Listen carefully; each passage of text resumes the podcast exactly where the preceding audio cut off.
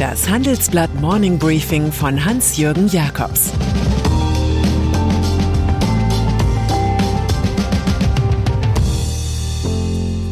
Guten Morgen allerseits.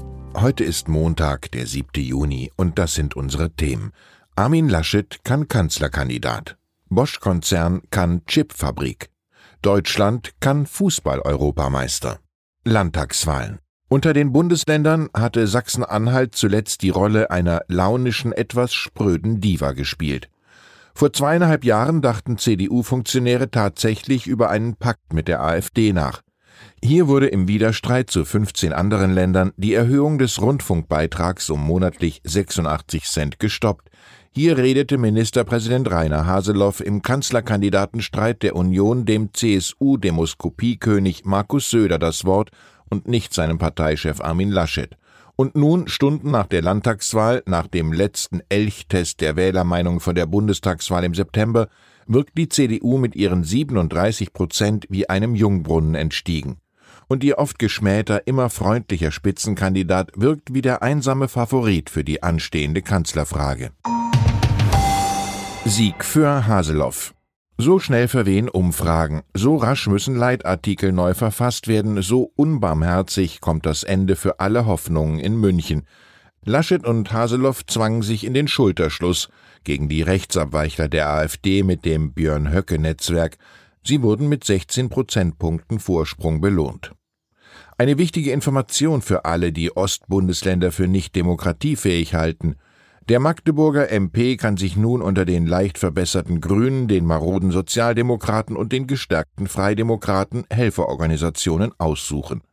Als Tipp bietet sich Christian Lindners FDP an. Als Erklärung für die Haseloff-Ors dient die glückliche Kreuzung zweier altbekannter CDU-Strategien. Keine Experimente von Adenauer und Sie kennen mich von Merkel. Baerbock und Scholz unzufrieden. Gestern Abend 18 Uhr pulverisierten sich mit der ersten Prognose plötzlich alle Kanzlerinnenpläne der Grünen. Ein kleines Plus ist nicht groß genug angesichts der Ambitionen von Annalena Baerbock. Wir haben uns mehr erhofft, sagt sie freimütig. Sie war mehr damit beschäftigt, überzogene Vorwürfe wegen kassierter Sonderzahlungen und ungenauer biografischer Angaben wegzuräumen, als ihre Klimaschutzpolitik überzeugend zu erklären. Verstanden wurde sie in der Region kaum. Die von Vizekanzler Olaf Scholz immer wieder stark geredete SPD ist in die Todeszone unter 10% geraten. Zur Erinnerung, sie hat immerhin von 1994 bis 2002 mit Reinhard Höppner den sachsen-anhaltinischen Landesvater gestellt. So lange ist das auch nicht her. Da auch die Linke gestern kräftig verlor, scheint eine rot-rot-grüne Regierung derzeit eher ein Auslaufmodell zu sein. Globale Mindeststeuer. Der Jubel über eine globale Mindeststeuer von 15% für Konzerne könnte allzu verfrüht sein. Erstens ist nicht der G7-Kreis zuständig, sondern die G20 und die OECD. Und zweitens komme es auf die Bemessungsgrundlage an, warnt unser Experte Martin Greive. Der Guardian rechnet vor, dass ausgerechnet Amazon sehr leicht davonkommen könnte. Die Minimum Tax soll offenbar nur für jene Big Multis anfallen, die mehr als 10% Rendite haben. Der E-Commerce-Gigant von Jeff Bezos aber kam zuletzt nur auf 6,3%. Es könnte also alles beim Alten bleiben. 2020 verkauften die Amerikaner über ihre Luxemburger Tochter Waren für 44 Milliarden Euro in Europa, zahlten aber 0 Körperschaftssteuer.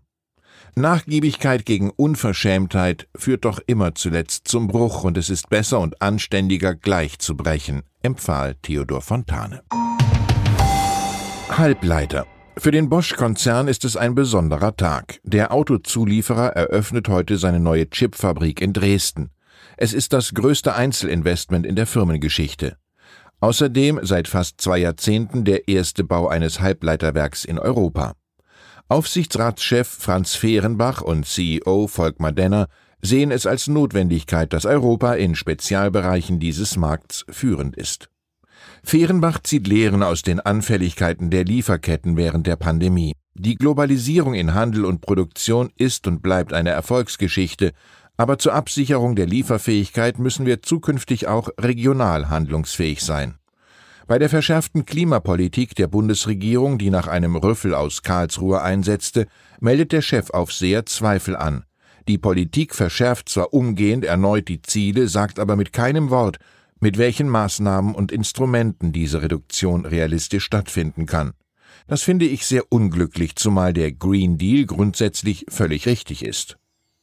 Denner wiederum hält sein Unternehmen im Zukunftsmarkt der Autosoftware im Kampf gegen Microsoft oder andere Tech-Konzerne für konkurrenzfähig. Wir haben in der Vergangenheit gezeigt, dass uns auch Technologiesprünge gelingen. Bosch kam aus der Feinmechanik. Künftig wird sich das Auto immer mehr zum IoT-Knoten entwickeln.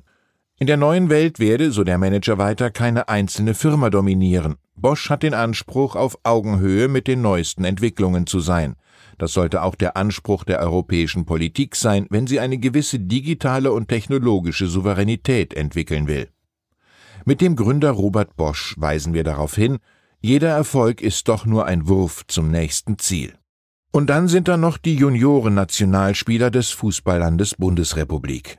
Die U21 schaffte tatsächlich, was der von Joachim Löw trainierten Auswahl vermutlich nicht gelingen wird. Sie wurde mit einem 1:0 gegen Portugal Europameister. Für Trainer Stefan Kunz war es innerhalb von 4 Jahren der zweite Titel. Und er erreichte das ohne Starrummel, sondern mit perfekter Kollektivarbeit.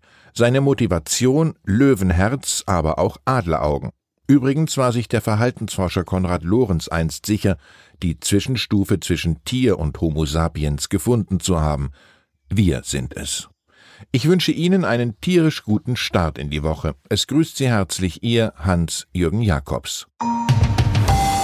Das war das Handelsblatt Morning Briefing von Hans-Jürgen Jakobs, gesprochen von Peter Hofmann.